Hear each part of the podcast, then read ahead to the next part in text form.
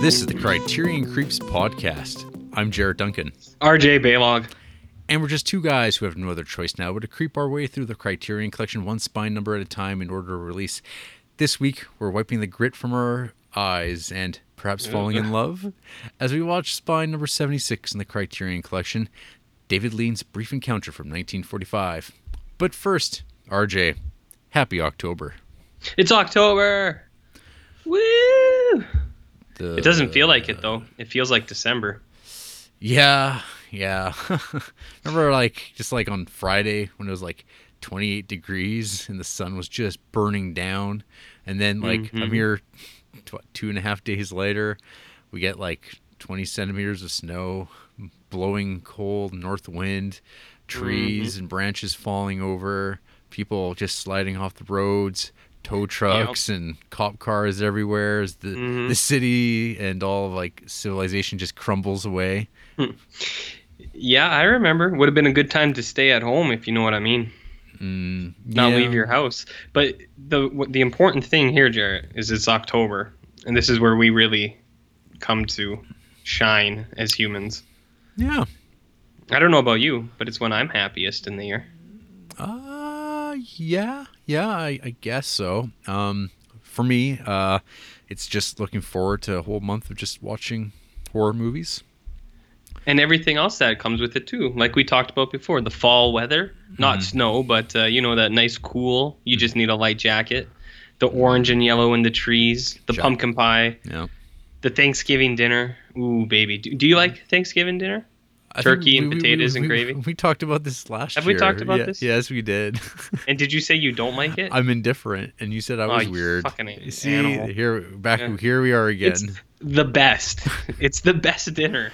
There's no question. It's the best. Don't you pay attention to anything I say? No, not really. No. I'm so drunk half the time I don't remember even doing this show. Yeah.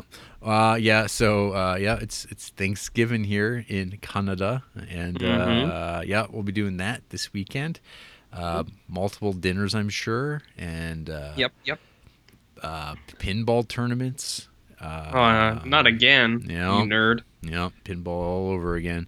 I'm looking forward to that Monday day off, though. What are you gonna do on Monday? Watch movies? Yeah, what a good guess. Well, I'm going to be at a dinner with a family, so no. That's why I was asking. Sometimes people do things with each other, with the ones they love.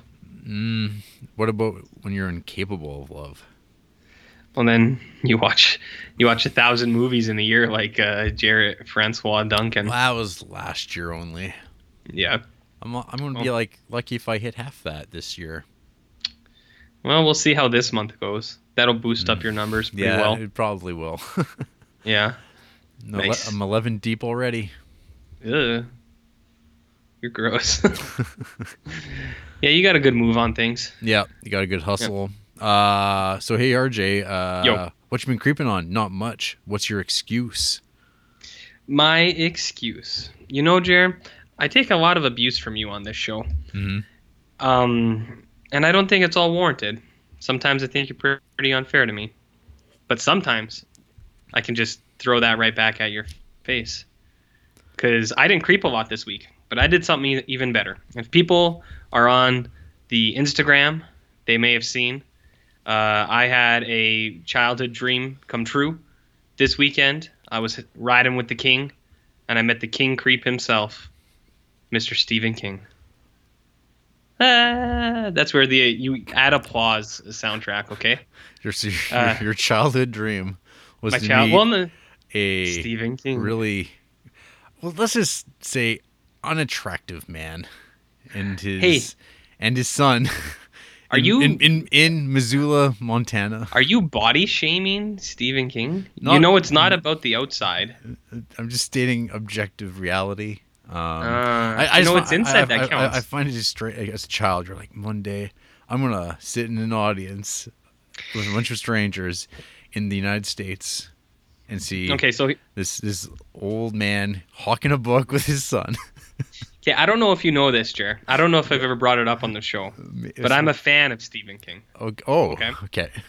Yeah, I like the books he writes, and I like some of the movies they make on the books that he writes. Yeah. Okay. And I think he's really good. I think people who make fun of him or say he's not a bad writer are wrong, and I think they're superficial and they only see what everyone else is saying. When you dig deep into that man, you'll see how much of a racist he really is. Yeah. But other than that, I do think he is one of the best, man, if not the best living writer of our time. Nobody pumps out RJ the quality that he does. Come on. Don't say these things. I bet you'd say James Ellroy is the best. No, I wouldn't say he's the best writer. Man, come on. I thought you liked him. I like him. I think he's great. I love his books, but he's not the best. I mean, I'm sure there's better writers, but I think he's very good at what he does. Just like Stephen King is very good at being Stephen King. And, like, I mean, it shows that, like, you know, his books are everywhere. And I'm sure his books are selling more hotter right now than ever before. Well, in a very long time, at least. This is all true. All I'm saying is that the amount he puts out and the quality of what he puts out on top of the amount, like, because there are other guys who put out as many books as he does, but it's like the Dean Koontz and the James Patterson, who I think his stuff's all ghostwritten anyways. But yeah, and does Dean Koontz even write books anymore? No, but he used to write a lot of fucking books. Yeah, sure. I'm just saying, he usually doesn't disappoint. Okay. So I'm a big fan. Yeah. And a while ago, I got some tickets. I heard he was going on a book tour because him and son Owen, yes, not Joe Hill, Owen King. The other son. They had written a book together called Sleeping Beauties. And they were doing a big book tour. And they were going to Missoula, Montana, baby, the rape capital of the USA. Just ask, what's that guy's name, Jon Krakauer or whatever? The dude who wrote the Friday Night Lights books. He wrote a book on Missoula about how it is, like, more rape per capita than anywhere in all of USA. Shit, yeah. So that's nice because it's a really small city, too, so there must be a lot of rape. Missoula's like 5.5 hours away, and I've been looking forward to this for a really long time. You have been. And so we hit the road. And it's raining the whole time, and there is forecast of a gigantic blizzard all over Montana and southern Alberta. And it was just like, oh, shit. We went Sunday. We hit some rain, but it wasn't too bad. We were there Monday, and it didn't snow at all in Missoula. And then coming home on Tuesday, it snowed a lot here. The roads were pretty good, but then once we hit, it was funny. Once we hit the border back into Canada, there was like snow fucking everywhere, and it wasn't in Montana. Like there was a lot on the side, but all the roads were clear. But the road from the border up to Creepsville was fucking horrendous. It was a lot of snow. We counted 5 vehicles in the ditch. Yeah. I think 3 of the 5 were Montana plates. Was that Tuesday you drove back? Yeah, Tuesday morning. Oh, so those cars were probably in the ditch from, like, the day before. Well, not the morning, actually. It would have been, by the time we were going across there, it would have been, like, maybe 1 p.m. But, yeah, no, they were all, like, left. There was no one there, so it had appeared like it was the night before, maybe. Well, yeah, on the Monday, we had one speaker coming in that evening, and they were taking a Red Arrow bus from Calgary, and their bus wound up in the ditch. Yeah. So, and that was just between Creepsville and Fort McLeod, and so about an hour of highway. Well, not even. It's not like even 40 minutes. 30, and it took like an hour and a half, just sitting in a ditch bus for a replacement to come along, and to do the correction there. Friday Night Lights was written by one H.G. Bissinger III. No, isn't there a book though about? Isn't it about the football players from, like a Friday Night Lights town? Well, anyway, the book Friday Night Lights was written by H.G. Bissinger. I think you were written by H.G. Bissinger. Okay, so Jon Krakauer wrote a book. He wrote a bunch of books, and he has one called Missoula, Rape and the Justice System in a College Town. And it is a national bestseller. Oh, he wrote Into the Wild. My bad. But I do think he wrote a book about football players. Anyways, doesn't matter. So went down to Missoula, stayed at this cool hotel with water slides. The first night, I got piled up a little bit and we went swimming. There was a really edgy teenage lifeguard there, and he was not having it, man. Not like we weren't causing trouble. He doesn't sound very edgy then. No, not edgy. Like moody. Moody is what I meant to say. Yeah, we weren't causing trouble. Like the slides were going, and I was like, hey, bro, want to go down the slides? And he was like, ugh. And he kind of like whipped his hair back. He was like, no. And I was like, they're a lot of fun. And he like rolled his eyes. He's like, yeah, I know. I was like, all right, dude. I was like, I'm just trying to be friendly. The ugly then, Canadian.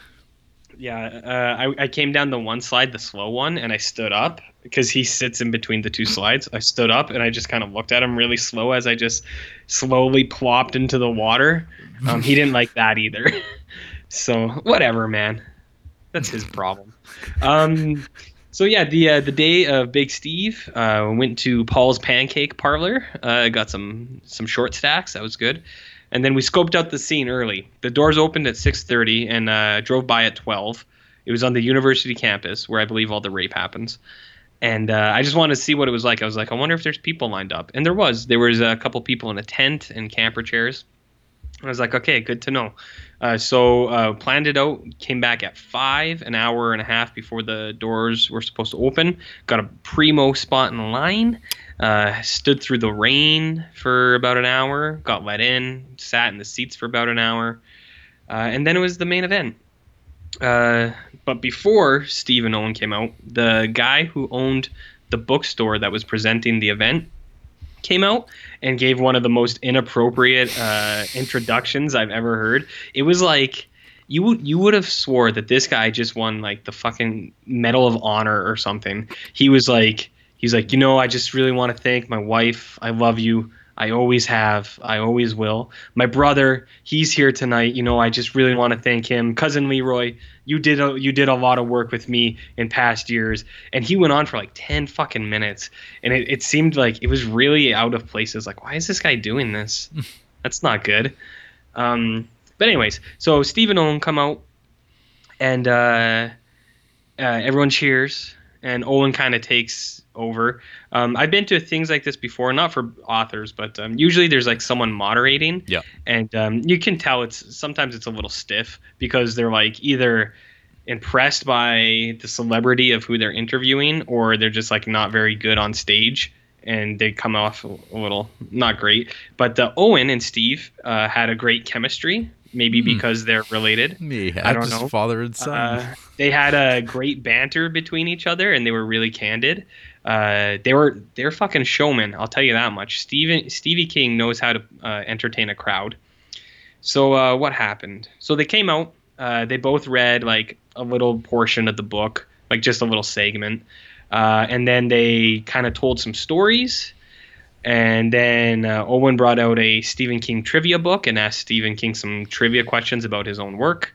And then they did a Q&A portion. The questions were picked out ahead of time. No, my question was not answered.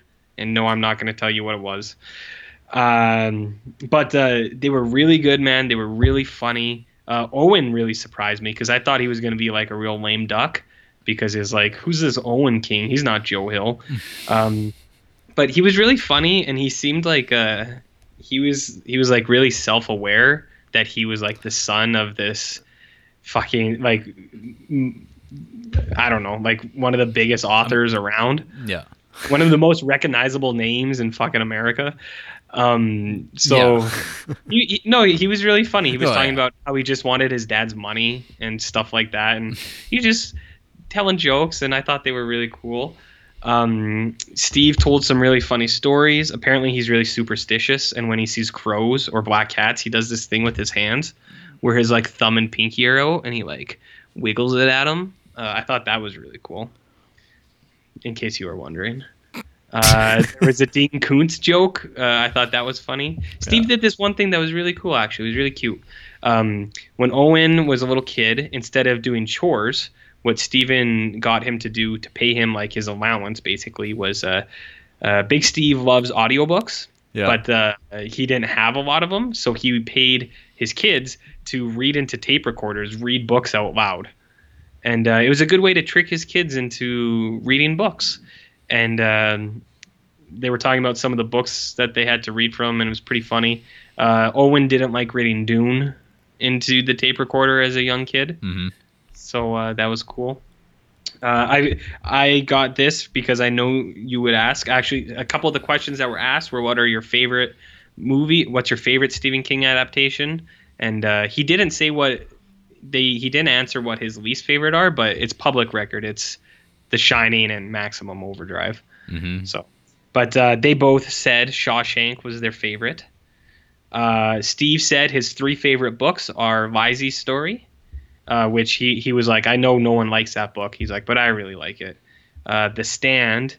And he said Mr. Mercedes, but I think that's maybe because there's a TV show of that out there right now, so he might be pumping that up. After he said that, they go, tune in. Tune in. No, they actually made a lot of jokes about buying their books and buying Tabby's books. I don't know, man. They were great. They were, like I said, they were showmen. Steve came out in regular old blue jeans, black T-shirt, and dad sneakers. Yep.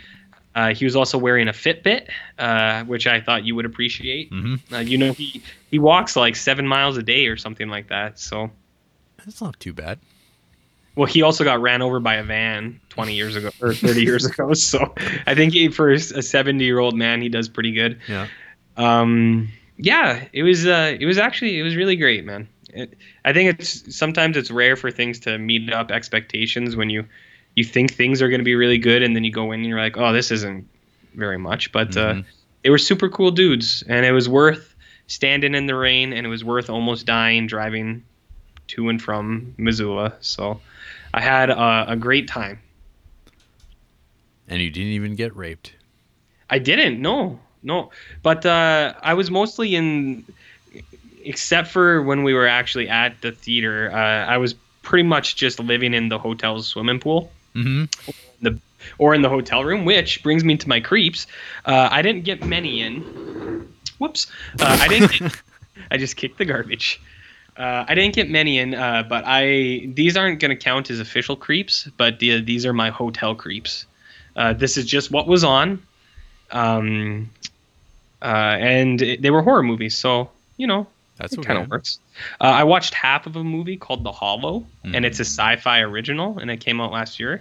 And it was really bad. It was about some kind of like stick person or something that was like had a vendetta against a lady. I don't even know what to say. I was drinking beer when I was watching this, and I wasn't paying attention. So no. That movie's bad, though. I even only watching like 30, 40 minutes, I can tell everyone to avoid that puppy. Yeah. But, you know, oh, actually, before I get into that, do you have any questions about the Stephen King rendezvous? No. Well, actually, my question is like, so what kind of people go to a Stephen King Q&A in Missoula, Montana? There was a good mix. So there was a lot of people like me, just total drunk dirtbags. Yeah. No, actually, there was a lot of pretty grimy people. By grimy, what do I mean? Like ripped clothes, really dirty in the face. And I was like, why are you here? Like, it looks like you don't have any money. And then there was a lot of old people, yep. Like older ladies. There was an older lady in line in front of us who was super fan. So we chatted a little bit. I was like, I can't believe we're seeing Dean Koontz tonight. And she didn't laugh. Someone beside her laughed, but she didn't laugh. So I was just trying to make a joke, lady. Classic RJ. Yeah. Yeah, I love doing that. Like, we were at Iron Maiden a couple years ago, and I was like, man, Bon Jovi was the best tonight. And, like, one dude thought it was really funny, and then another time I said it, the other guy was like, ugh. Like, really mad at me, like, gonna hit me. And I was like, all right, I gotta get out of here. And maybe they heard you tell the joke twice, and they're just like, oh, man, this guy thinks he's really fucking funny. No, it was, once was at the stadium and once was in a in the elevator, so it was okay. I tell my jokes until I get told not to tell them anymore. Anyways, who else was there? So there was a lot of older people who you could tell were like super fans. A lot of Stephen King shirts and things of that nature. Any really cringeworthy T-shirts? Like where you went, oh man, come on. My favorite was it was the Burger King logo. and it just said Stephen King in the Burger King bun. I thought that was really cool. There was this guy who, like, he was ahead of us, and he spilt his coffee, and he was like, his butt crack was out. This is one of the grimy people I'm referring to. He had like a clown shirt, and I think he wore it because of It, but it wasn't It or Pennywise. It was just like a psycho clown shirt, and the back was like, gonna get you, baby. It was like some, like, written in blood or something. Yeah. So that shirt was like, ugh. There was some people wearing costumes. Okay. And then people dressed as Stephen King, perhaps. No, they were. It was really weird. It was like what's that fucking Eyes Wide Shut? It was like robes and like bird masks and shit. There was only like three. There was only three people like that. But and then there was one guy that I almost wanted to throw out the fucking window. There's this guy. He came by himself, and he snuck into the row behind us. We were in like the second or third row, by the way. It was pretty good. He snuck into the row behind us because he was just one. He was like this suave dude in a suit, and he sat down, and he's like, yeah, like pumping his shoulders. And he pulled out this really old Stephen King paperback and like started to read it in the crowd, but like looking around like, who's going to ask me about it? I got so much to say. And then someone asked him, is like, what are you reading? He's like, oh, this is A Long Walk. And the guy was like, oh, yeah, you read Running Man? He's like, yeah, I'm going to get there. He's like, you know, this Long Walk, it's really like the Hunger Games. It's almost like a prequel to the Hunger Games. And I wanted to turn around and just like pick up his chair and throw him out the window. Because that's kind of like, he was just talking about that a lot. I was like, do you even know where you are, man? So anyways, that guy was gross.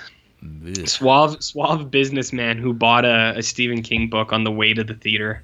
Nice. Yeah. So how did the whole like signing thing go? Because I saw you got the new book signed by both parties. But was that all they were signing? They signed the books before the event, and you are handed a book as you're walking out the door. And there was actually, so this is fucking bullshit, by the way. So like, it was general seating, right? So like when you came in, it was first come first serve. So That's why we went to wait in line.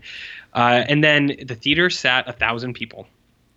And at the end of the show, they let, because the thing too, they're like, there is a limited supply of signed copies. Everyone will get a copy, but there is a limited supply of signed copies. And you know what they did? This guy, the fucking brother of the dude who gave the super inappropriate thing, he was like, all you people in the back, you're going to be rewarded now. We're going to let you go first. And I was like, that's really shitty. Like, they came late. They just like piled in, and then they all get signed books instead of all the people. Like, some of the people in the front probably didn't even get a signed book, and they were waiting for like 6-7 hours. Oh. So I don't think that's not on. I think that was just the fucking people who hosted it. Like this fucking dork from Shakespeare and Co. In Missoula, Montana. That's what his bookstore is called. Mm-hmm. So I wouldn't shop there if I was you, because he was a fucking weirdo, and he really biffed up that. Because you should give the people at the front the books, because they were the ones who waited the longest. Yeah. That's how I... So anyways, you got it as you walked out, and we got two, but only one of them was signed, which I think is... Cool. But I got it, because... well, you got one. That's okay. Because Scott doesn't give a crap. No, well, he was the one who got it, actually, and I got the one that wasn't signed, and he was very kind. He gave it to me. Yeah, so he was like, he was like, care. Well, he was like, I think this means more to you than it does to me. Yeah, and it's true. So, yeah. And didn't you like basically buy his ticket because someone couldn't go?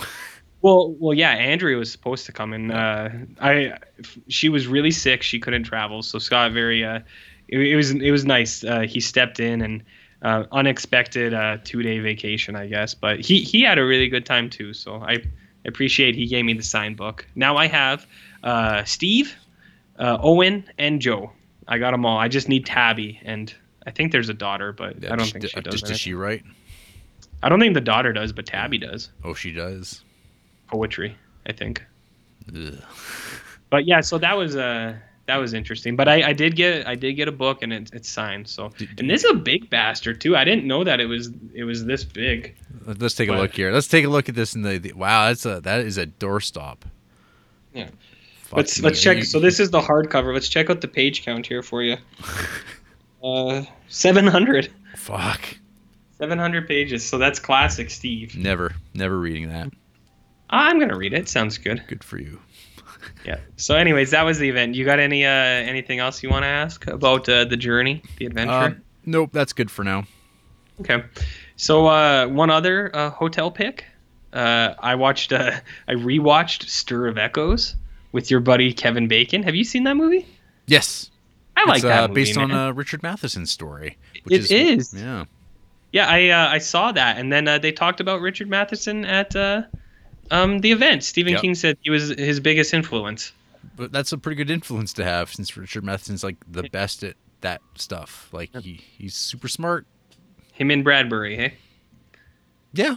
Yeah, Bradbury did like lots of stuff, not just like horror stuff though. So they're both big idea men. So big idea men. Kudos. Yeah, so I watched Stir of Echoes, and it's been like I remember when I was a little kid, that was always like a movie that people were like, "Ooh, don't watch Stir of Echoes, man." Oh yeah, my parents saw that in theater, and I remember them coming home and saying that movie like they just like they shit their pants. Yeah. I always remember that. And I watched it once when I was a little kid, and I was like, ooh, that movie was scary. Shit. Mm-hmm. And I haven't seen it in like 15 years maybe. And I don't really have anything to say, but I thought it was pretty good, man. It's like kind of spooky. And Kevin Bacon is pretty good. There's a few like cliche horror stuff, like where he leans forward and back and then she's there. He's like, bleh. Mm. You're like, ooh, creepy. But there's some hypnotism. There's rape, which I know you would like. There's murder. Hey. I like the hypnotism scene. I think that's really cool, where he's in the theater and he's being hypnotized. I think that is really neat. So, Stir of Echoes. It held up pretty good. It's not going to wow anybody, but if you're in a hotel in fucking Missoula and Stir of Echoes pops on, watch that son of a bitch. Hell yeah. We also watched 20 minutes of The Cell, but it got too gross, so we turned it off. Was it the horse? Yeah, that's actually where we stopped it. But it wasn't because it was a horse thing. It was just I've actually seen that movie, and I was like, I really don't want to watch this fucking thing again. I was like, I didn't like this that much. Yeah, I saw that in Vincent theater. Vincent D'Onofrio's so gross.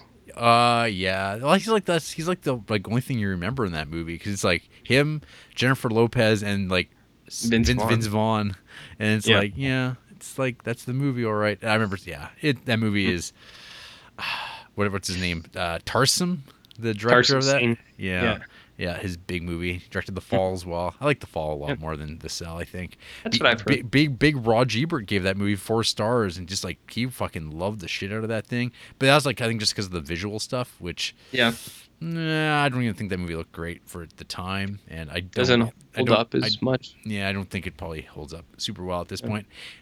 Cool. And then I watched the movie you watched too. Yes, our crossover point. Our crossover. Our man Mike Flanagan, man. Mm-hmm. We watched that Stephen King adaptation, the unfilmable movie Gerald's Game. Yes, on Netflix. Netflix original. Do you want me to talk about it? Yeah, at all, go for it, Stephen King fan. Yeah. So I talked about the book like a year ago. Jess, the girl, gets handcuffed to the bed for some kinky eroticism, and then husband has a heart attack and dies. Everyone knows the story. Everyone. This is like one of probably his like least read books, because it's like that weird window of time when he was like he was like top of the world. Like James Cameron, and everybody was reading that stuff, but then he released Gerald's Game and Dolores Claiborne, and it's like, what the hell is this? This doesn't have evil clowns or monsters or psychos or whatever. So but two of his better books though.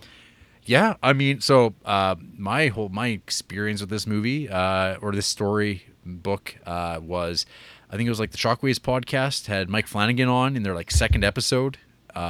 Which is why I even started listening to that podcast, because I was like, oh, Mike Flanagan, I like that guy. I like that Absentia. I like that Oculus.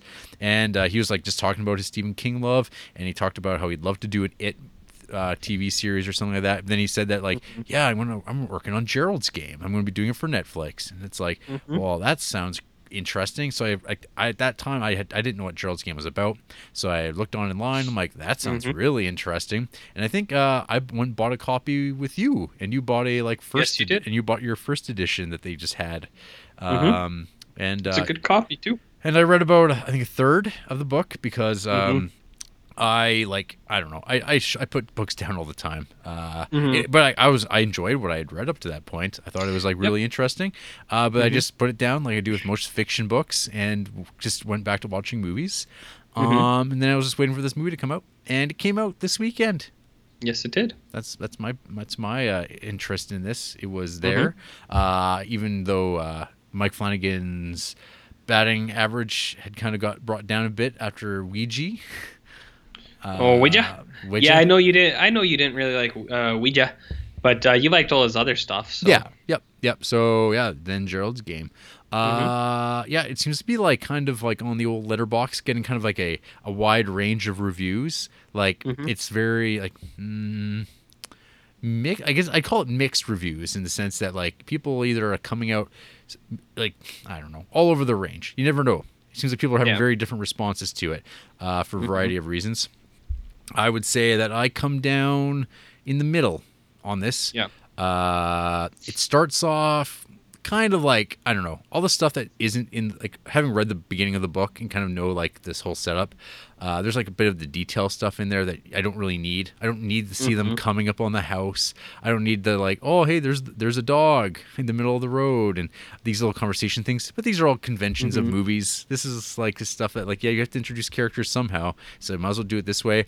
But it seemed to be not very invested in this. That stuff, which is fine because the vast majority of the movie is in a bedroom with a woman handcuffed to the bed, and that stuff I thought was pretty good, pretty great. Maybe I at some point I had to hit pause to go do something, and then the time code popped up, and I was like, "What the hell? I've been watching this movie for 40 minutes. It felt like I've been watching it for 15-20 minutes. 15. Yeah. So it for me, it was it just blew right by, and I'm like, huh, that's pretty impressive for a movie about a woman tied to a bed. And then but of course the whole gimmick, which is weird, thinking back to that interview with Mike Flanagan where he's I came up with this idea of how to do the story properly, and it just hit me how you could tell it, and I was like, what, you just have people who are actually there saying all the things that she's thinking, and it's yeah, that's exactly what he did. And it's it wasn't this groundbreaking idea, but it's a good idea, and I'm glad he did it that I never understood that either, though, because in the book it's just there's different characters that are parts of her own her mind, but she manifests them as different characters. It's she had a friend in high school who's really tough, so that's the tough part of her mind is you got to get through this girl. But yeah, I didn't get that either. I was why is that so hard to imagine? Just have the people actually there. Yeah, and it doesn't make sense. Yeah. And then so they do that, and it works great. And then actually, the highlights are when characters are talking about a window, and then they appear by the window simultaneously, and it's just that's really great. What a nice little touch. It's not too clever by half or whatever. People couldn't. I don't know. Some people might come down on it being it was too flashy, but it's no, it works. But yeah, so I thought that stuff was good. I mean, just I think I had this criticism about Ouija as well, but I found the look of this was very flat.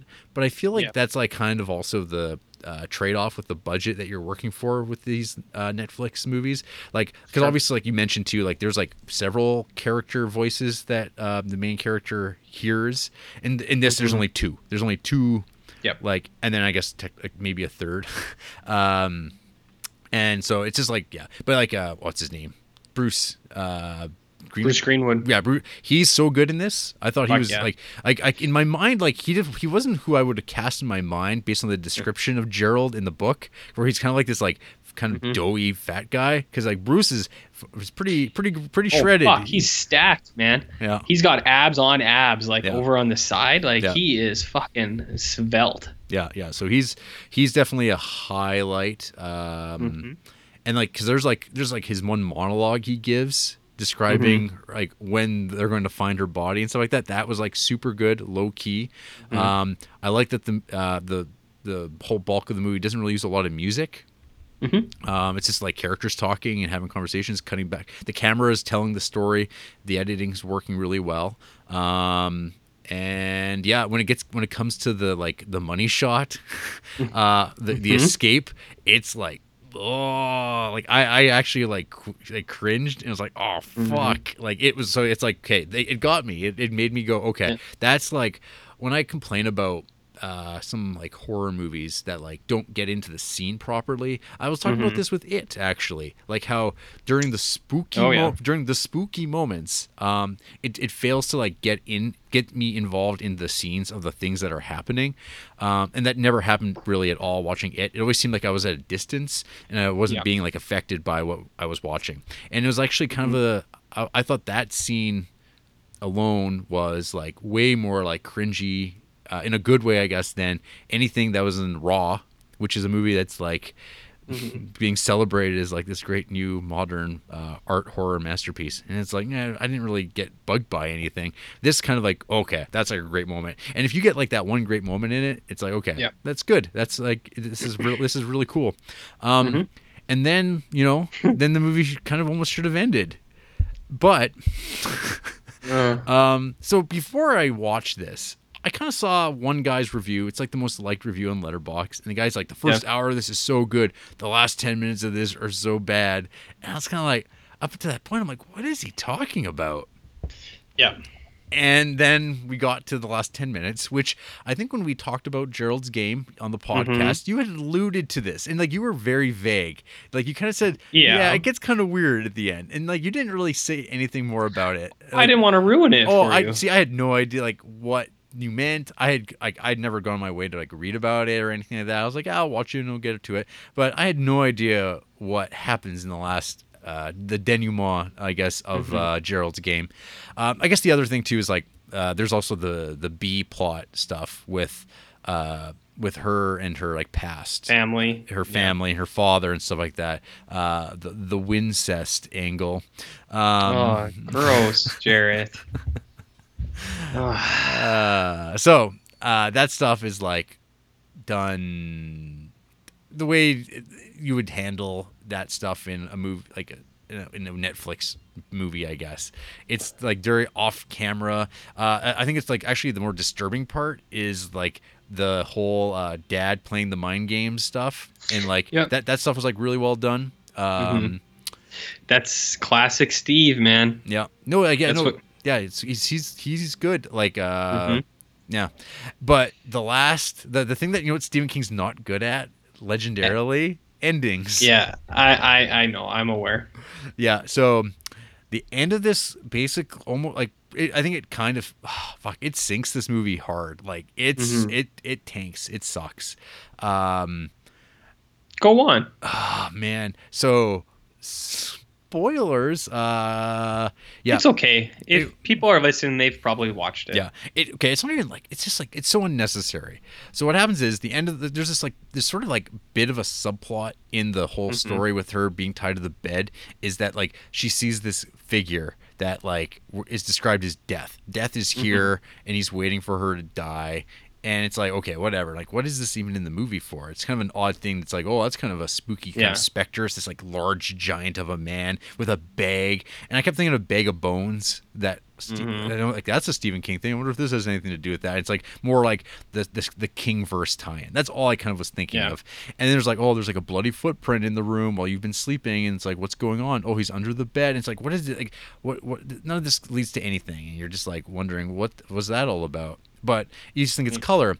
But then there's this whole like narration of her living after she survived this ordeal and writing a letter and talking about how it turns out through all these newspaper articles that come out afterwards that actually there's this like Andre the Giant like man called the Crypt Creeper.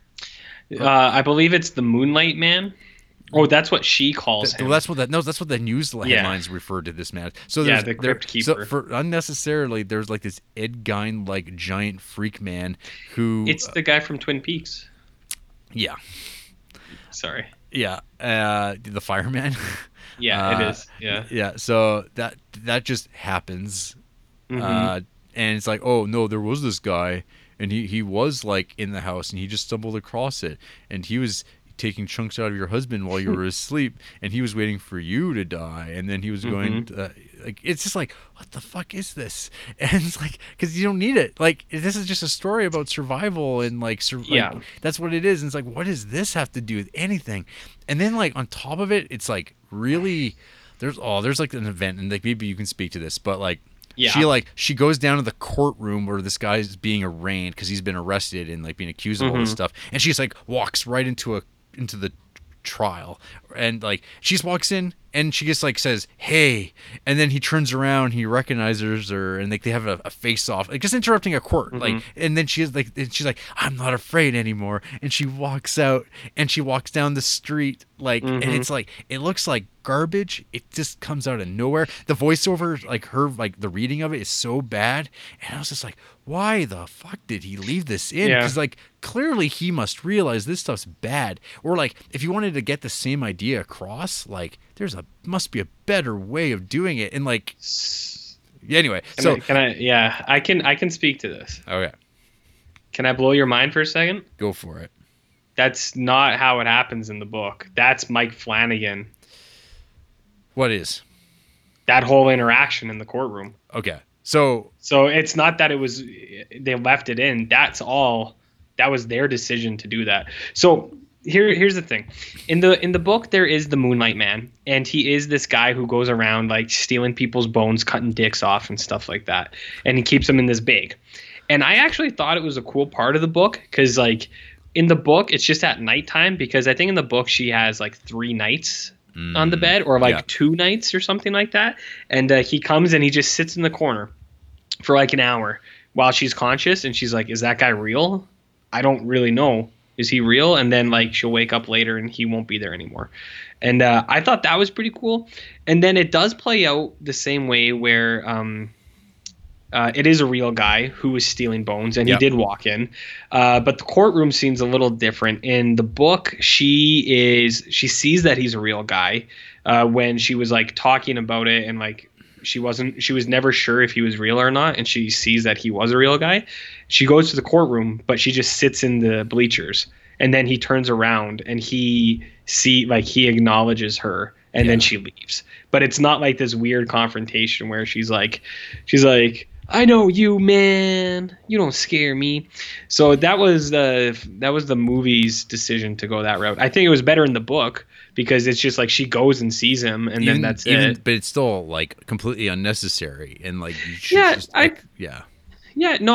reading the book, I thought it was fine. I thought it was a nice layer. I think the movie, I don't think that they give him enough exposure for it to have as much weight in like the way that they think they would, I guess. I think I remember Scott was saying something interesting where it was kind of like, is like he was the monster, but he like wasn't. He kind of spared her in a sense, because he didn't kill her. He was just waiting for her to die, whereas the dad was supposed to protect her, but he was the one who was the monster.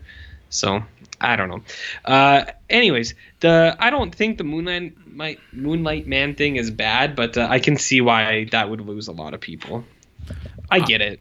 It's really badly done. Like, it's just like everything about it is like, it doesn't feel like the rest of the story, and it just seems unnecessary.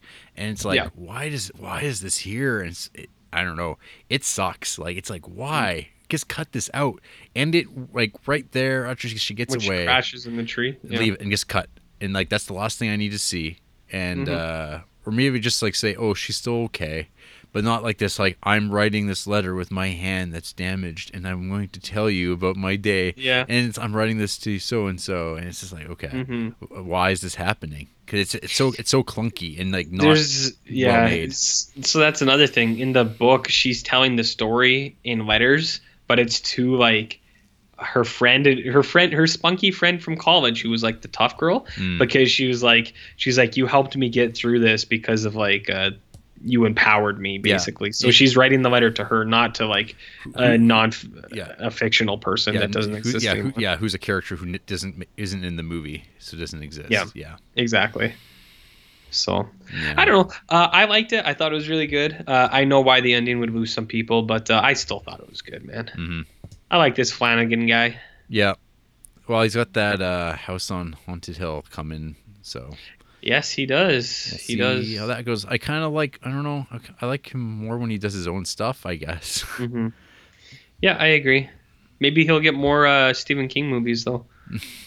Him and, what's his nuts? Oz Perkins. He can get some notes from Mick Garris.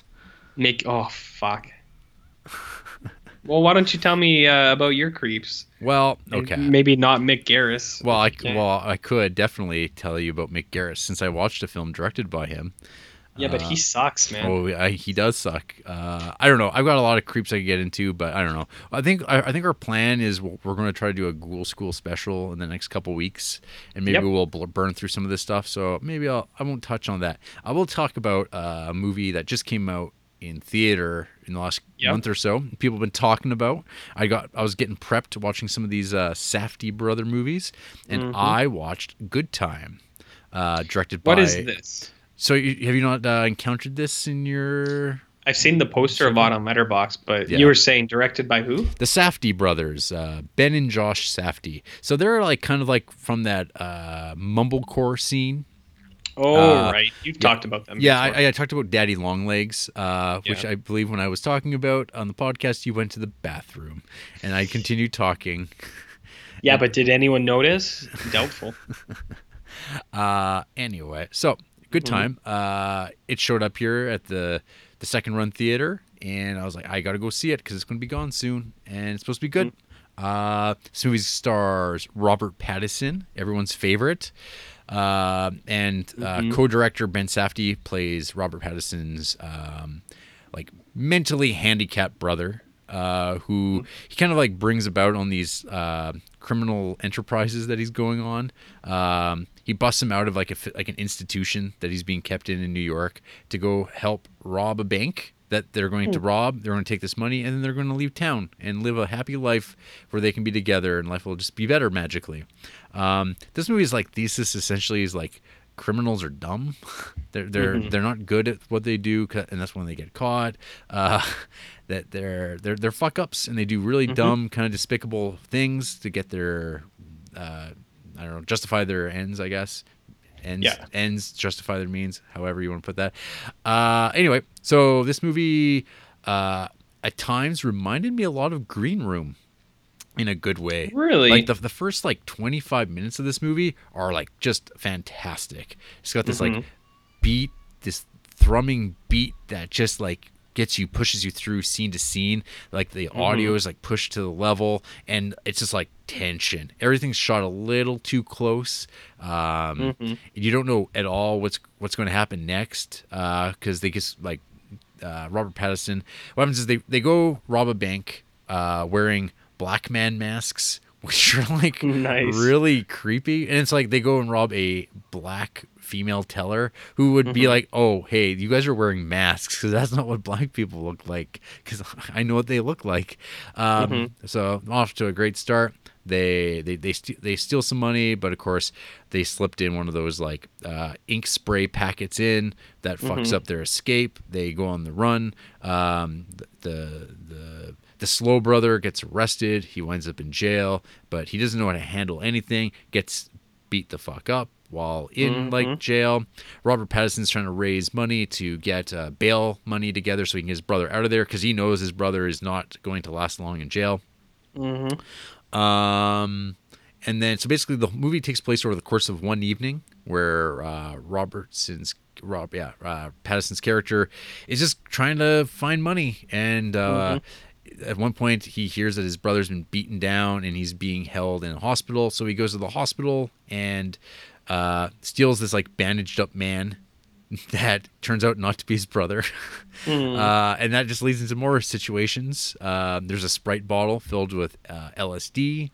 There's a 16-year-old girl. More people in wheelchairs. Oh, it's greasy, dude. There's some greasy shit that's like, it's tone perfect though for this type of thing. Yeah, and like just like the devastation of like people's lives, like that they leave in their wake as they're like trying to accomplish their goals. I thought this movie was like pretty good. Yeah, sounds okay. Yeah, I'd recommend people check it out. I don't know. Yeah. People seem to hate this Robert Pattinson guy. He's been in some good stuff. I'm a defender of Cosmopolis. I didn't think that movie was too bad at all. I've liked it better than a lot of like latter day Cronenberg movies. And there's that Rover, which is pretty good.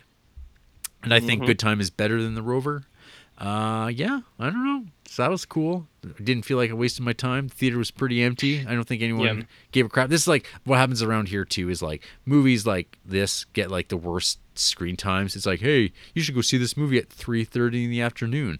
Oh, you should go see this movie at 9:40. And those are your options. Oh, nobody went. It's a failure. Go see Wonder Woman instead. Aye. Well, it sounds okay though. Yeah, I think when it shows up on Netflix, you should check it out. I will. Yeah. I plan to. Are you gonna? Hey, are you planning on seeing Mother, or is that just not going to happen now? We were gonna go to Missoula, but the time was not on our side. I do plan to see it, but I don't know when. Good. Yeah, I look forward to that conversation. One of those, hey? No, I think it's like it'll be an interesting conversation one way or another. Well, we'll see. Yeah. I saw that Parker Bowman watched it, and he didn't give it a star rating, and he just used a GIF from WWE SmackDown recently saying there's too many metaphors, because that's a movie that I'm not sure how he would feel about it. Yeah. So I'm curious. It's a curious movie that brings out good responses. Anyway, I don't know. Yeah, well, we'll see. I sometimes am dead on with his opinions, and sometimes totally fucking opposite. Yeah. So he's a wild card, man. True enough. Yep. Hey RJ, got any news? I don't, because I've been gone for a couple days. Oh. But I was just gonna say, if people are interested in like even more ghoul schools like we did last year, maybe they email in. We give you the details at the end of the episode. Yeah. Let us know if you're interested in some ghoul school specials. Yeah. Well, yeah, I think the plan is to do at least a couple. Yeah. I think as we've gone on, finding time to squeeze in like a couple hour things. And for the most part, people are listening to this because we talk about Criterions, and they listen, I think, for the first hour of us rambling about other movies all the time. So perhaps some of them, some do, some skip ahead and do their thing. That's fine. It's all good. Okay. But yeah, we'll throw it out there. If people want to listen, they will or not. But you got to get some more movies under your belt there, Hoss. I will. Yeah. In time. Well, I've got one piece of news that I was just reading about while waiting for you. It looks like the New Yorker, I think it was like New Yorker or New York Post, and the New York Times are both about to drop one of those old sexual allegations and improper workplace behavior bombs on one Harvey Weinstein. Oh shit! It's finally happening. So I don't know. This wasn't too surprising to me because if you recall, a couple years ago there was like the whole like Rose McGowan thing that happened when she shaved her head, it became like this like militant feminist kind of, and then there's like these like it's like what happened, and then she made some comments that like seemed to be like what happened between her and Robert Rodriguez and like. Would have been while making Planet Terror and talking about so-and-so, a certain type of producer executive, and it's like it seems like everybody knows about Harvey Weinstein being a gross dude, a bad dude perhaps, and so sounds like the research has been done and the stories will be coming out, but we'll see how that goes over in La La Land.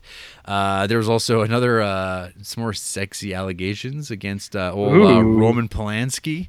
Apparently, there's been like now four total. I mean, if you take into account the initial one from like 30 odd years ago, but apparently there's been like three in the last year or two, and one just recently again. What else is new? Yeah, that little. Sex pest Roman Polanski. So yeah, that's a thing that happened. Who knows what will go on from there? Right. I don't know. I'll still always love Chinatown and Macbeth, but I don't know if I'd have him over to my house. You should invite him over. Yeah. Oh. You see what happens. I'd have him on the podcast. You guys should meet up in Missoula. Yeah. Well, I'll reach out to him on Twitter, see if he wants to come on our show. Maybe, and we can have the lifeguard from the pool. Ooh. Yeah. No, that kid wasn't into it. He was no fun. He was like no fun Duncan. Yeah. Yeah. I wasn't being weird or creepy. I was just trying to be friendly, man. Harassing these poor minimum wage kids. And that's Montana minimum wage.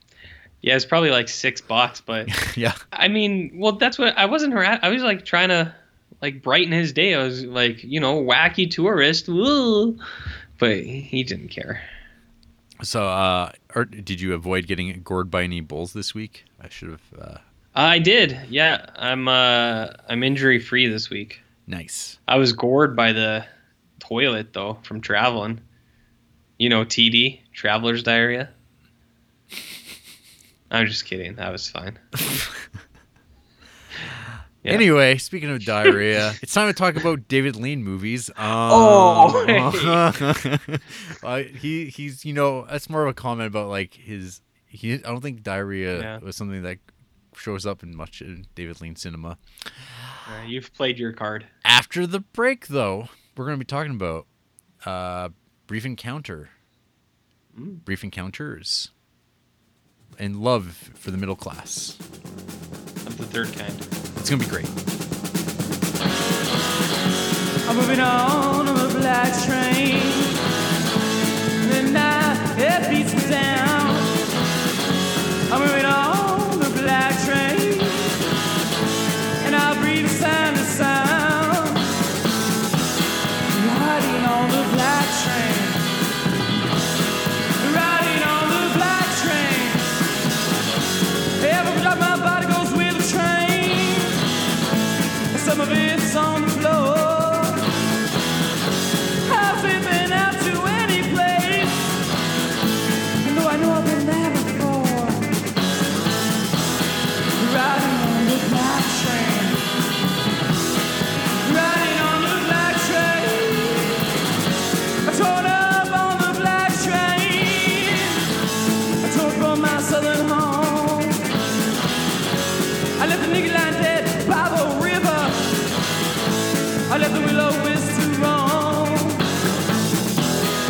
riding on the black train, riding on the black train.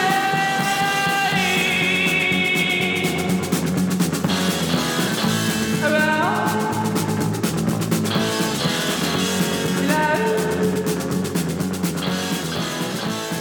can't get better than that.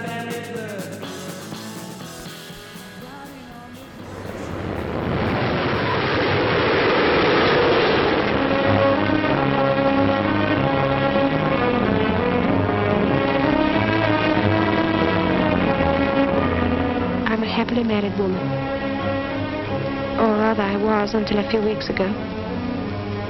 This is my whole world, and it's enough. Or rather it was until a few weeks ago. Can I help you? Oh, no, please, it's only something in my eye. Try pulling your eyelid down as far as it'll go. And then blowing your nose. Please let me look. I happen to be a doctor. That's very kind of you. Oh, turn on the light, please. That's how it all began. Just through me getting a little piece of grit in my eye.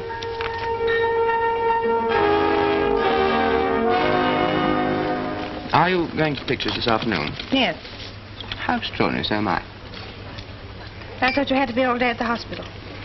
Well, between ourselves, I killed two patients by accident this morning, and the matron's very displeased with me.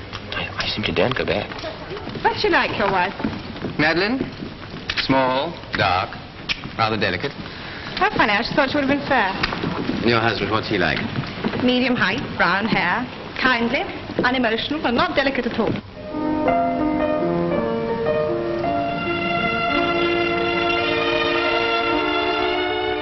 We're neither of us free to love each other. There's too much in the way. There's still time. If we control ourselves and behave like sensible human beings, there's still time. I'm an ordinary woman. I didn't think such violent things could happen to ordinary people. Give us a kiss.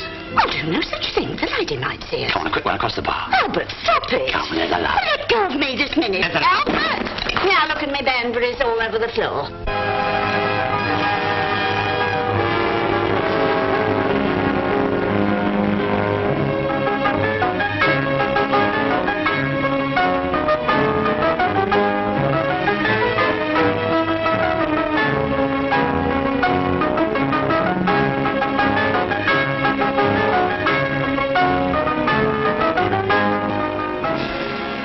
And we're back.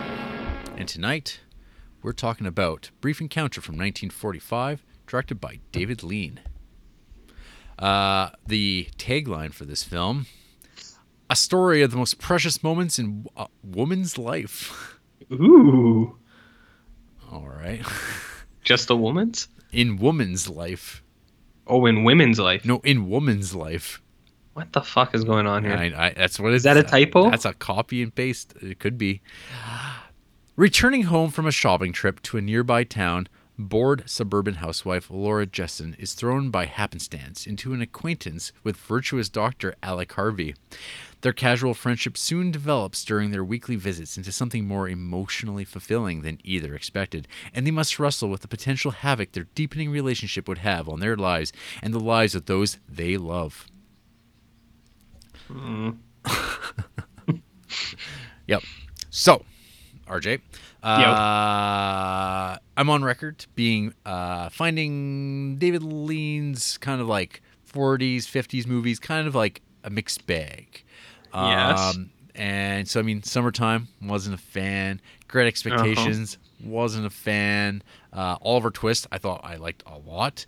And many years ago, I had watched Brief Encounter, and I remember thinking at the time it wasn't really all that interesting, and I don't know, it didn't leave much of an impact on me. Other than I remember, like, oh yeah, there's like this like train station cafe thing, and I guess that's all I kind of really remembered. And it's like lots of like longing looks, blah blah blah. That's all I remembered about this movie. So I was like, always like, it always had this real. It had like an awesome cover. It's got like one of the best looking Criterion covers, I think, where it's just like the two together looking at one another, black and white. It looks great.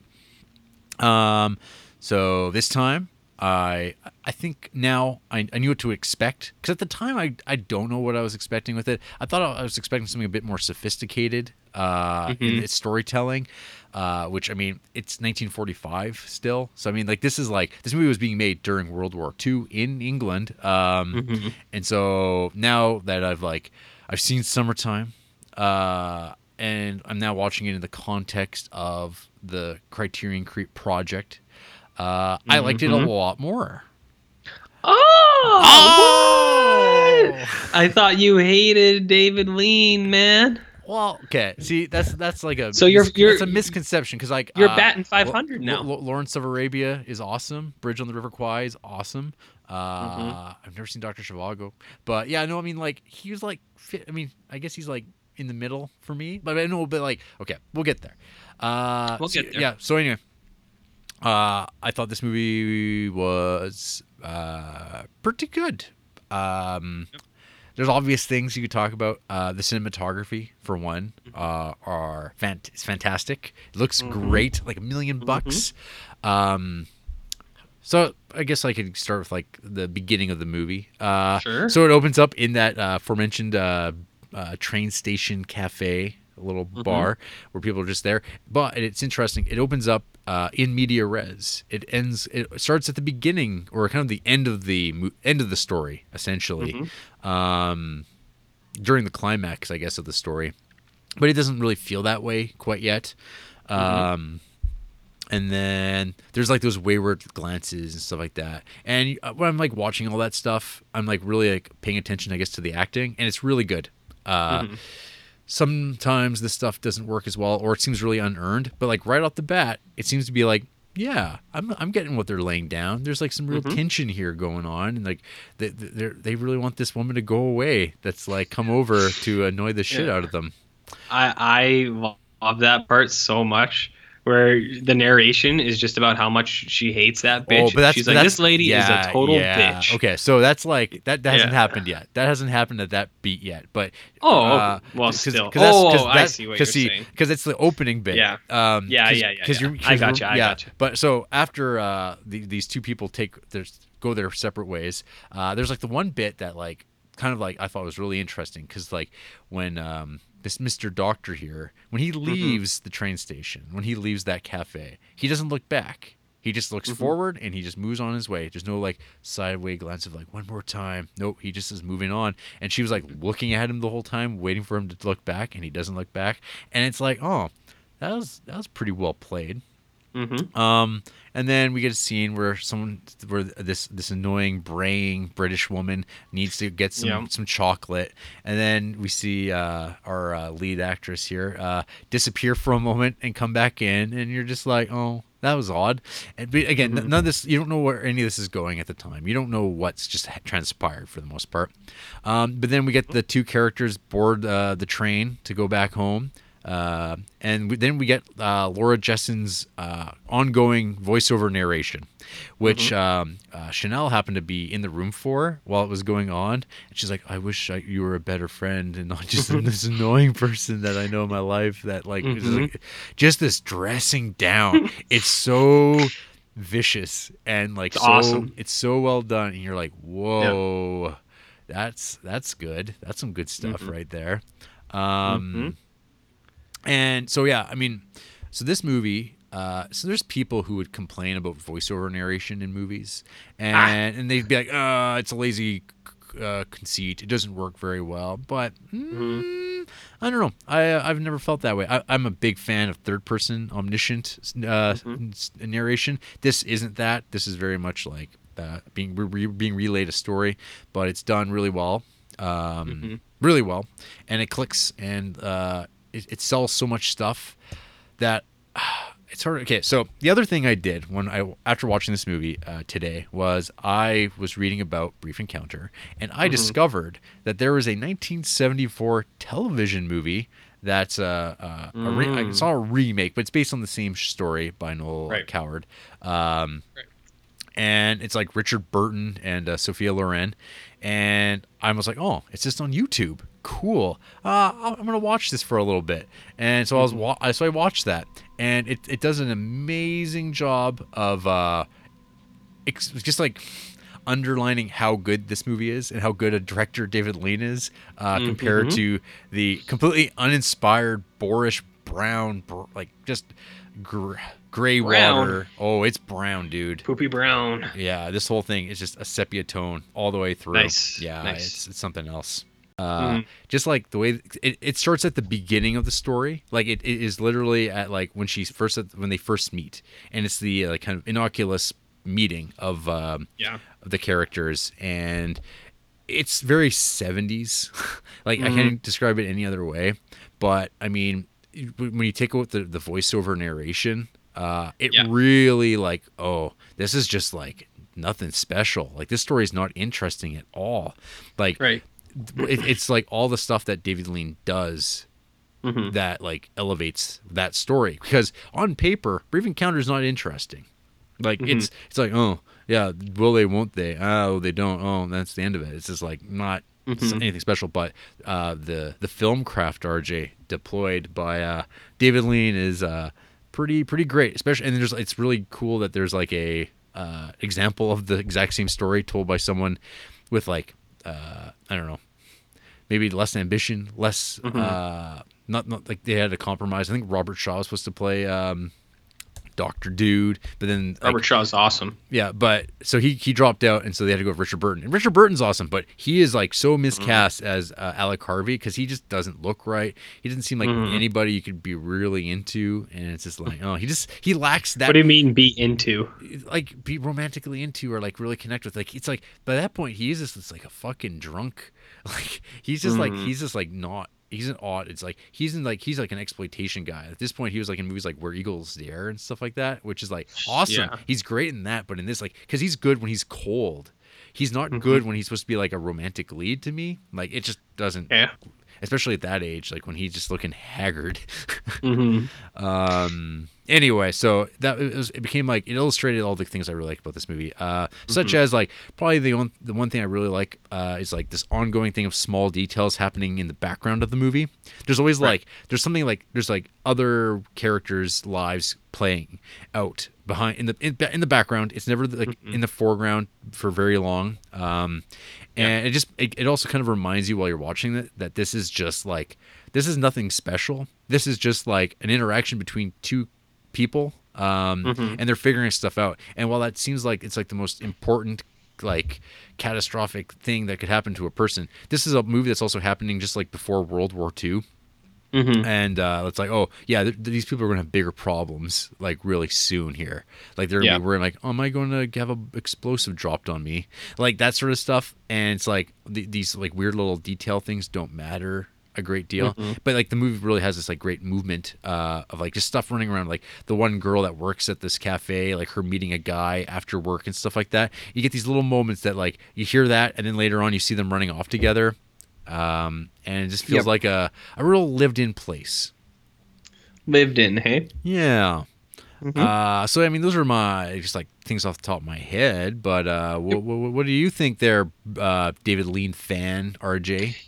David Summertime Lean? Yeah. Yeah, I like that guy. He's batting like 800 for me. Whoa. Baby. My first note was, oh, God, Brits. And I don't totally remember why I wrote that, but I think the first 5 minutes is super British, I guess. Oh, it's super. Oh my God, yeah, that lady. Well, because is she the same? The barmaid. Yeah, is she the same actress that plays like the barmaid in Invisible Man? I forgot to look this up because like it's the same character, like, or maybe it's like I don't know. I'd have to double check on this. I'm pretty sure Kevin Bacon was the Invisible Man. Yeah. No, that would be Hollow Man, RJ, which is one of the worst pieces of shit in the world. Continue. Maybe, in your opinion. No, so anyways, I wrote, oh, God, Brits. Yep. And that's fun. I don't have a ton of notes on this movie.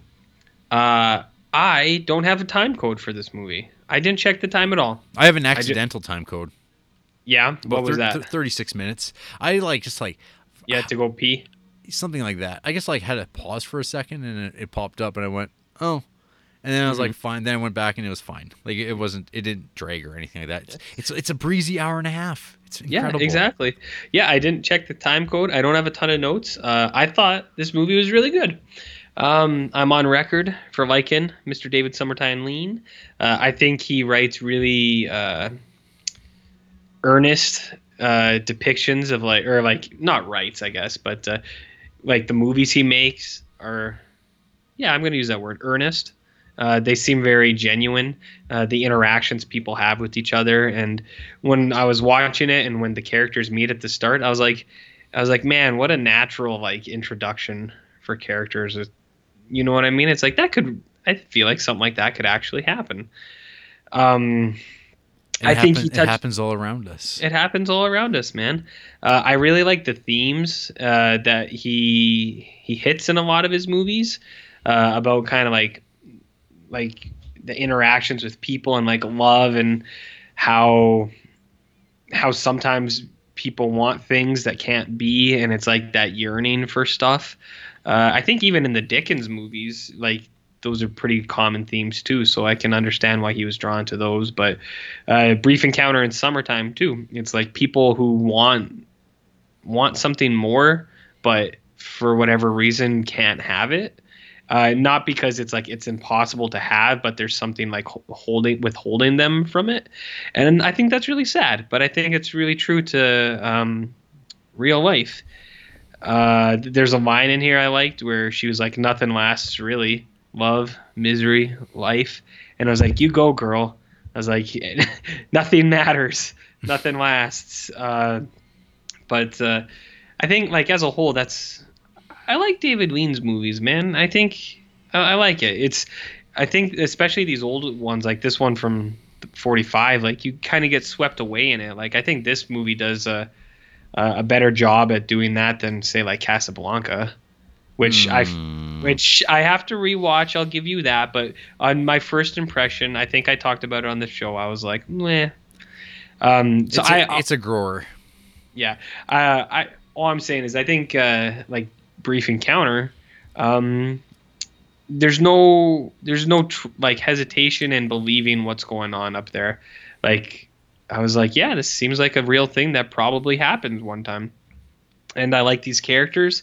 I think they're really honest and they're trying their best, but they can't totally be together. The guy's a little bit of a horn dog, inviting a lady back to his friend's condo.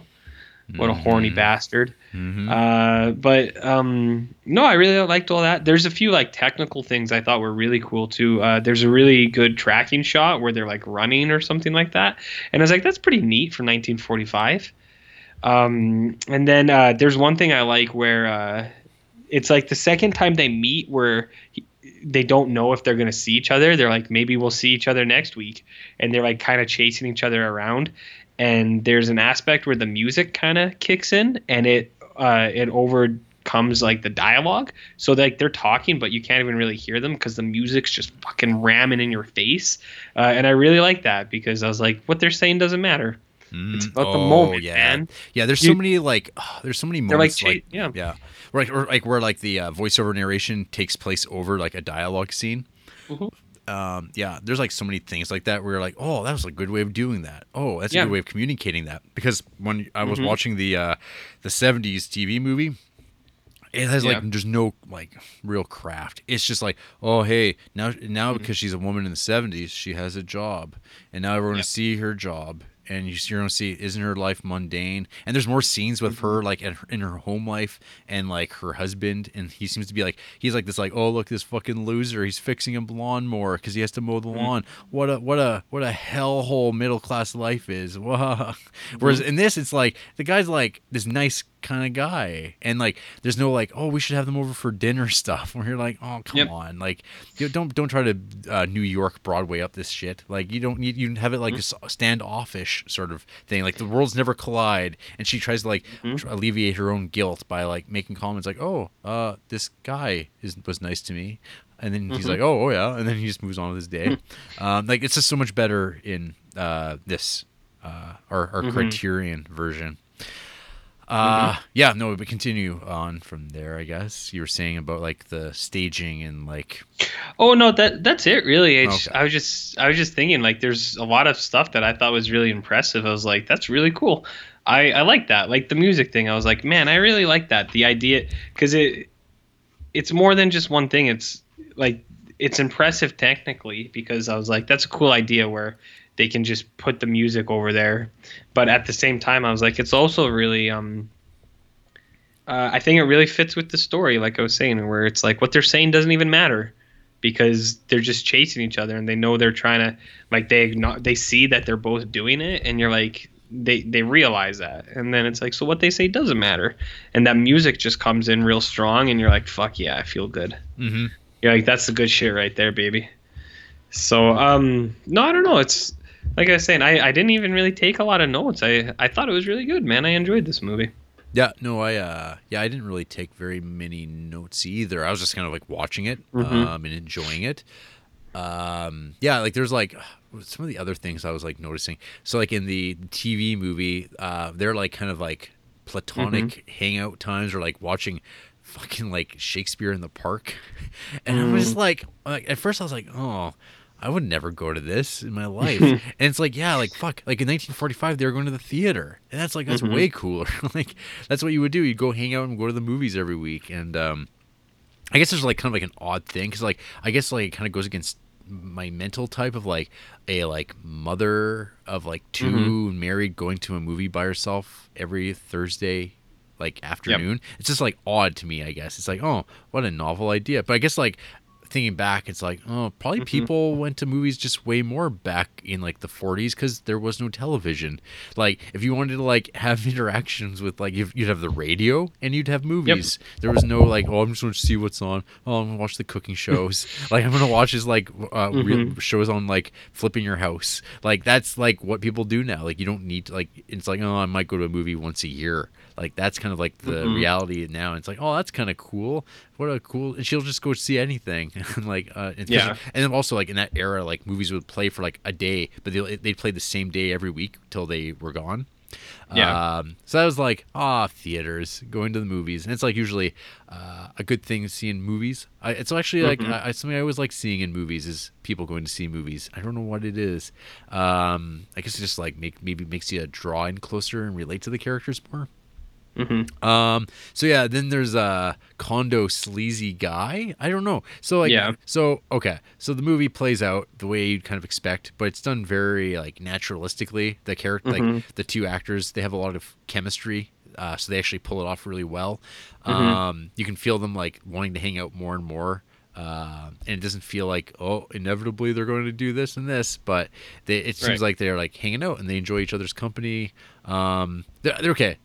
Taking a step back there. There's like the one thing that like I find is like we kind of like odd, but like kind of real is like them making fun of the woman playing in the like restaurant band. Oh yeah. So yeah. I was like, "Aw, that's so mean." But at the same time, people do that. Like they absolutely do. Well, that's what I mean. Like it seemed to like it was just honest. It's like, yeah, this guy's like a doctor. This lady, she's like a rich lady, or not rich, but they're both. Yeah, she's well. They're both wealthy, middle class. And they're like, RJ. Yeah, they're just like, look at this fucking lady. What a goof. Yeah. And it's like, yeah, I think people do that in relationships, even though it's like, yeah, you shouldn't do that. But it's like they don't hear you. No harm, no foul. But I guess like in movie world, it's like, no, the whole world is seeing you be cruel to people. It's like, so it's got an odd thing where it's like when you're doing it invisibly and like for your own amusement, it's like, yeah, it's fine. But it's like weird watching that captured. Yeah, so I guess going back, so the movie plays like, okay, they're going to do it, and they're moving more and more closer to that happening. She takes off running because she's like, I can't do that. I can't go that far along. Spends a lot of time wandering around the streets, looking like a common prosy to the local Bob, whatever the fuck they're called. She's smoking in public, which is real trashy. Ooh, ladies aren't supposed to smoke in public. The movie theater too. Yeah, well, yeah, it was a different time. Yeah. And yeah, so she heads back there, and before they could really knock boots, the guy his fellow doctor or buddy who he's like house sitting for, he comes in, and like he's kind of like he's fine because she leaves her scarf behind, and he gives him kind of like a ribbon about that. But he's kind of like, it's like, hey, you know, I didn't know you're that kind of guy. And it's like, is this guy a total sleazebag, or is he like? Because at the end of it, he's kind of like, you're just a piece of shit too. Like that's kind of like the dagger to it is like, I'm not sure if the guy was just like playing up the like boys will be boys thing, but in reality he's like being like super judgmental and like taking like, I don't know. It's really odd, and I was like, I don't know if this guy's like that's like a greaseball or if he like really is kind of like looking down at him, because like it's not like after that scene Alex kind of like, well, I've got to leave now. I have to go to Johannesburg. It's like I must leave now. My planet needs me. Yeah, he's just like, I'm fucking out. And then and that's the end of the relationship, the fires of it burning out. And then, so I'm curious, RJ, how did you feel about the suicide beat? The when she's like thinking about, I'm gonna jump in front of this train, like when the camera the slow like camera tilting, and you're like, what the hell, like this movie's shifting, and it's like starts kind of like it's completely breaks from the rest of the movie, and it's like kind of like her state of mind, but this idea that like she'd be like, fuck, I don't want to live this life now, I'm going to kill myself, and it's like, you know, I'm not sure if that's feels right or what? I think that's, you never heard of people who fucking heartbroken, man? Who, like, there's like teenagers, man, that are like, my boyfriend dumped me, and then they do kill themselves. Seems pretty real, I guess. I mean, it's like kind of like that weird, like irrational moment. Like, I guess I could imagine that scene if it was like in her mind. Yeah. Like her like thinking about doing it rather than her like actually getting up, running out to like the train platform and being like, oh shit, she had just like stopped by like, I don't know, 5 feet, and then she realized, ooh, yeah, right, husband and kids, and maybe I shouldn't do that. And then the camera goes back to normal. I would say I know that maybe you and me wouldn't react that way. I think that's pretty real. I think there's a lot of people who can't keep their shit in check and respond very, I don't know, spontaneously, I guess. I don't know. I didn't doubt it. I was like, yeah, I bet people do that. It's interesting that you say that because both being male, I believe male men are more likely to kill themselves than women. Well, you and me, I don't violently. Think we've ever. Did you just assume my gender? Oh, come on now. I don't identify. Go back. Go on to Twitter and Facebook and go troll some female journalists. Yeah. No, I don't know, man. I thought I didn't really question it. I was like, I'm pretty sure I've heard that happen a lot, where it's these people who are like, they were the affair spouse, and then they get dumped, or the affair partner, and they get dumped, and then they're like, well, fuck it, and they jump off like a building or something. So yeah.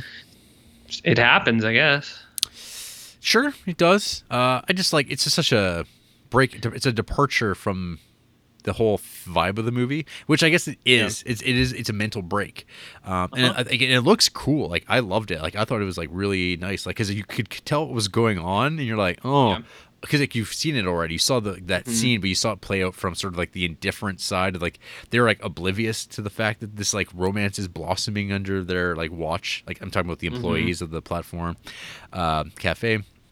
So yeah, there's that, and then and then we get the movie ending with the sweetness of resigned comfort, where she's kind of like, it's like this whole thing where she's just been sitting in this chair, telling this whole story mentally, but she's like kind of like, there's this like idea that she's like been telling her husband this all in her own head, and like kind of like communicating to him that way. And then like there's the whole thing of like him like looking at her and like knowing, because they've been married for many years and whatnot, and like they've probably been like distant from one another because he's been kind of in his own little world, like what happens in relationships, I think.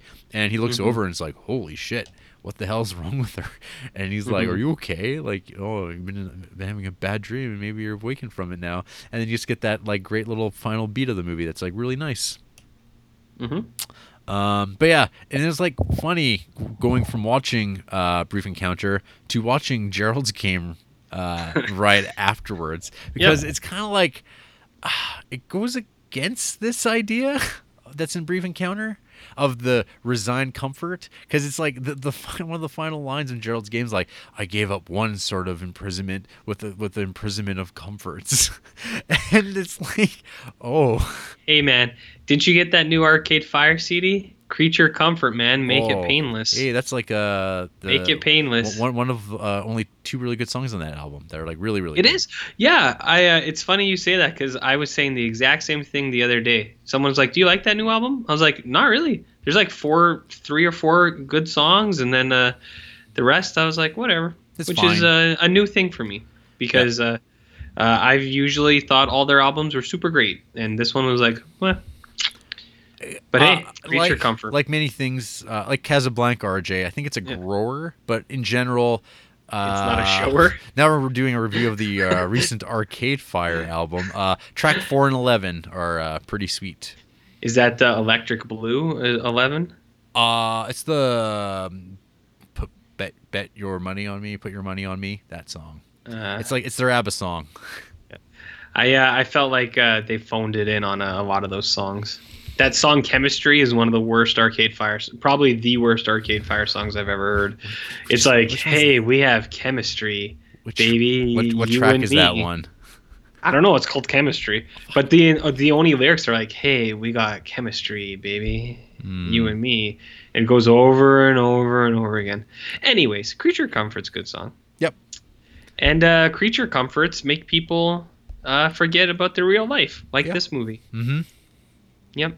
So I'm glad you liked it. You're not totally heartless anymore. Were you expecting the hate to come down on this? A little bit. Not totally. Like, when I watched it, I was like, no, Jarrett should like this. This is a good movie. Yeah. But I don't know. After that Summertime and the Great Expectations versus Oliver Twist debacle, I don't know, man. Sometimes I can't pay you. Yeah, I'm not into that. Yeah, that ain't you.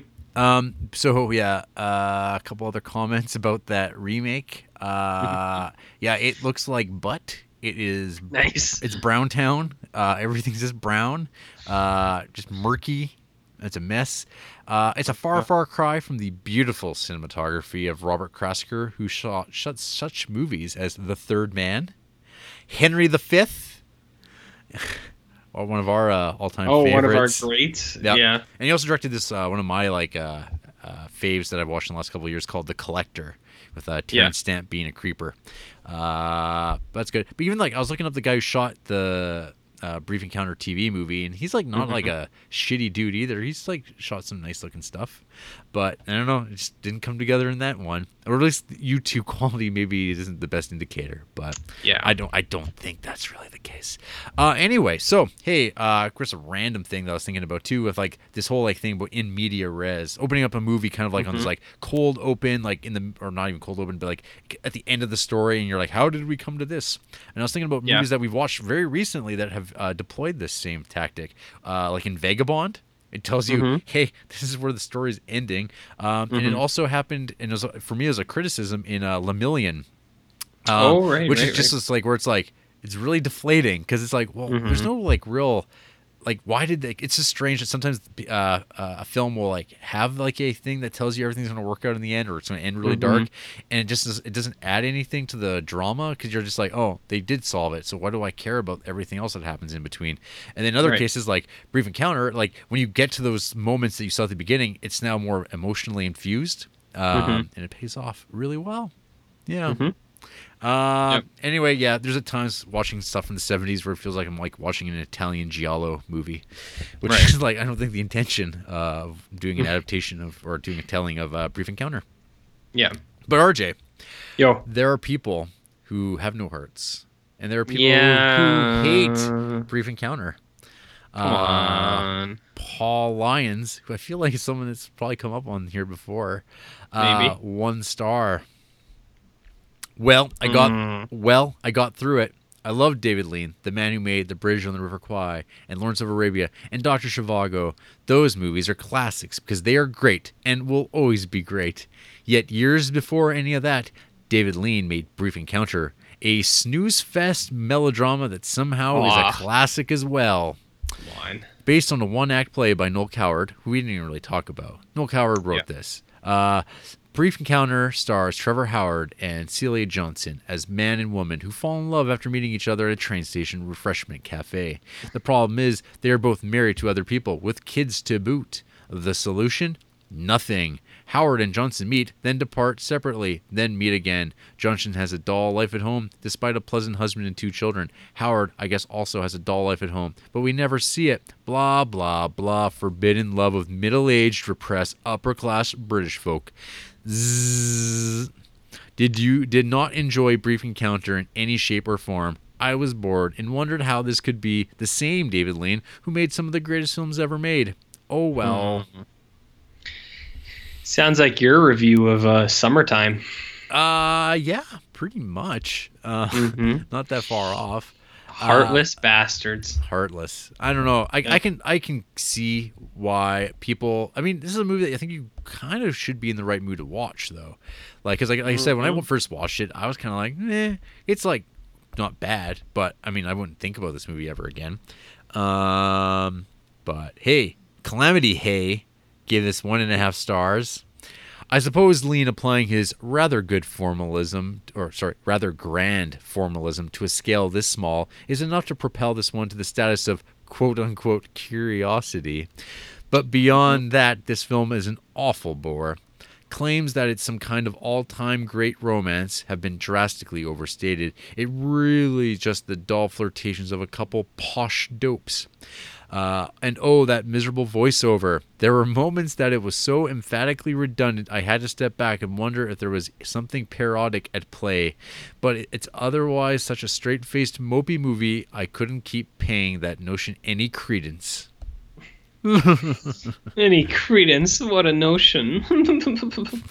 As he's dusting his fucking gold lips with his feather. Oh, man. It's just funny. These people who have these problems with class. And then they have to have these like fancy turns of phrases that they dust out. It's like, come on, you're just jealous because they're rich and you're not.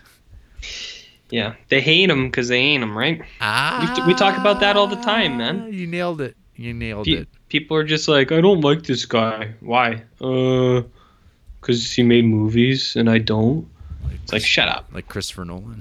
Chris Nolan, yeah. Donald Trump. Everyone's just fucking jealous. Everyone's jealous of how good Christopher Nolan is, and they can't be like that. That's the only reason there's people who don't like him. Fuck, you know, did you watch Isle of Dogs trailer? No, I didn't. Oh, I don't watch movie trailers. Yes, you know that. Yes, you do, fucking liar. Only when you make me. Well, you didn't watch it, but I think you were busy that day. But you should definitely watch it, and everyone else should if you haven't already. Isle of Dogs trailer, that new Wes Anderson movie, it looks awesome. I don't. Is it future creep? Guaranteed. Well, yeah, it's Wes Anderson. Yeah, we'll watch Lifetime it one Pass. Day. Yeah, well, yeah, no, that movie looks amazing. Like, just like, oh, everything about it looks so good. Anyway, I don't know. That it? That's it. Yeah, that's it. Well, why not? Here we are. A reasonable length. For now. After the break, RJ's opening up a medical practice in South Africa and will soon be Josh's doctor. Joshua Frazier. Yeah, he's in there, but I don't really want to go there. That's like so far away from here. That is like pretty down south. Yeah. Not a skip.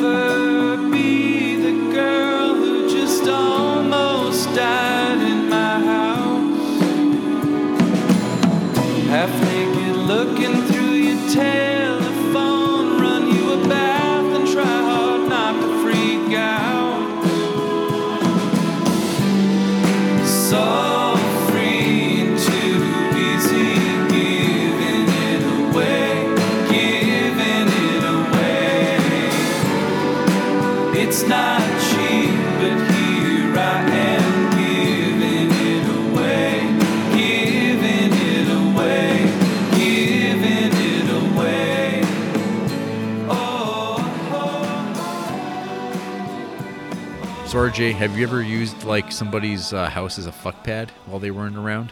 Oh God, give me a fucking notepad. I'll lay it out for you. Did that make sense? Is that a thing that makes sense? Notepads. Come on, dude. We gotta use your smartphone. I'll IM you like a 5-page instant message text snap. Brap. You can email us at CriterionCreeps@gmail.com, and we will read out loud your friends' fuck pads, and sexual partners, times, activities. That's what we're all about here. We've got a Facebook page. We're on Instagram. We're on Letterboxd. I'm Jared Duncan. He's Barnloaf. You can follow us on all our exploits during this 31 Days of Horror, this Creeptober, this what have you. Hooptober. No. I don't like the guy who started that, and I don't like Toby Hooper anyway. So, no. We're on SoundCloud, Stitcher, iTunes. Rate, subscribe, review, whatever. I don't care. We don't care. We're gonna make this podcast no matter what. That's the sad state of things. Yep. It's all just sad attempts at, like, pay attention to us, please. Yes, please. Next week, though, I don't know. Something. And God Created Woman from 1956, directed by Roger Vadim. Doesn't that sound exciting, RJ? Bridget Bardot, she's smoking hot. You like hot ladies, right? Who don't, baby? Oh, hey, are we going to see Blade Runner 2049? Oh, fuck, when does that come out? Friday. Like in 2 days? Yeah. Jesus, maybe not before the next episode. Yeah. You probably will, but I might have to be one off on that. Stupid Thanksgiving of things. Yeah.